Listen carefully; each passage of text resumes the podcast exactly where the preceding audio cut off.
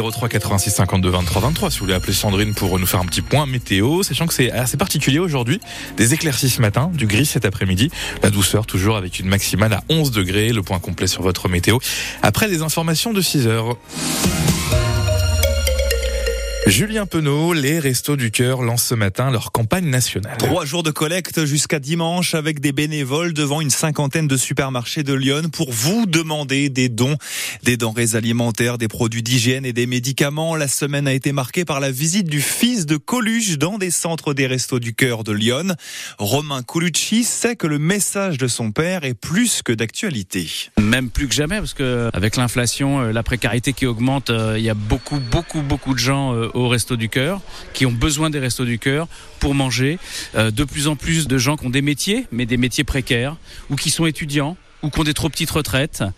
Et ici, euh, dans Lyon, il y a même un centre itinérant qui fait euh, une dizaine d'arrêts pour aller vers les gens qui ont des problèmes de mobilité, c'est-à-dire qui ne peuvent plus mettre d'essence ou parce qu'il y a un truc à réparer sur la bagnole et ça coûte trop cher de le faire et ils peuvent plus le faire. Donc là, c'est nous qui allons vers eux. Là, on était à Migène, c'est un secret pour personne, mais il y a un sous-traitant automobile qui a fermé récemment et il y avait 400 emplois là-bas.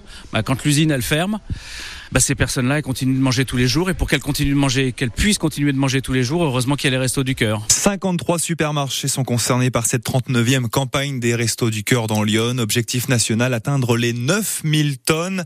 La présidente de l'association dans Lyon, Bénédicte Maison, sera notre invitée à 7h45. Et puis on sera ponctuellement dans un centre des Restos du Cœur de Moneto avec notre baladeur Olivier Borde. Une autre collecte à Toussy aujourd'hui et demain, cette fois pour les réfugiés. Organisée par l'association Ukraine Solidarité 89 qui vient en aide aux Ukrainiens installés dans Lyon. Plus de 110 morts et 760 blessés hier dans le nord de Gaza au Proche-Orient lors d'une distribution d'aide humanitaire qui a viré au drame. Des tirs israéliens ont ciblé une population affamée. Cela intervient alors que le bilan de la guerre dépasse la barre des 30 000 morts à Gaza depuis l'attaque terroriste du 7 octobre. Retour dans Lyon, Julien Penaud avec un médecin cubain à Joigny menacé d'une expulsion. Car sa demande d'asile a été rejeté par la préfecture. Il est maintenant sous le coup d'une obligation de quitter le territoire français. La situation révolte une partie des habitants car notre département souffre d'un manque de praticiens. Des amis du médecin ont donc écrit au préfet pour lui demander de modifier cette décision. Une adolescente d'un foyer d'aide sociale à l'enfance d'Auxerre placée en garde à vue mercredi pour violence volontaire.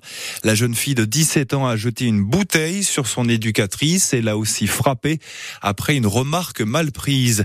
Eux sont activement recherchés par la police d'Auxerre pour avoir volé une vingtaine de bouteilles d'alcool dans une grande surface. Les trois suspects ont pris la fuite en voiture. Une enquête est ouverte pour les identifier. Pas mal de joueurs de l'AJ Auxerre à l'infirmerie à la veille de la réception de Valenciennes en Ligue 2 de football. Ayer, Raveloson, Anoyou ont des petits soucis aux adducteurs ou aux genoux. Ils viennent s'ajouter à Mensa, Dagba et Ngata, toujours blessés. 19.30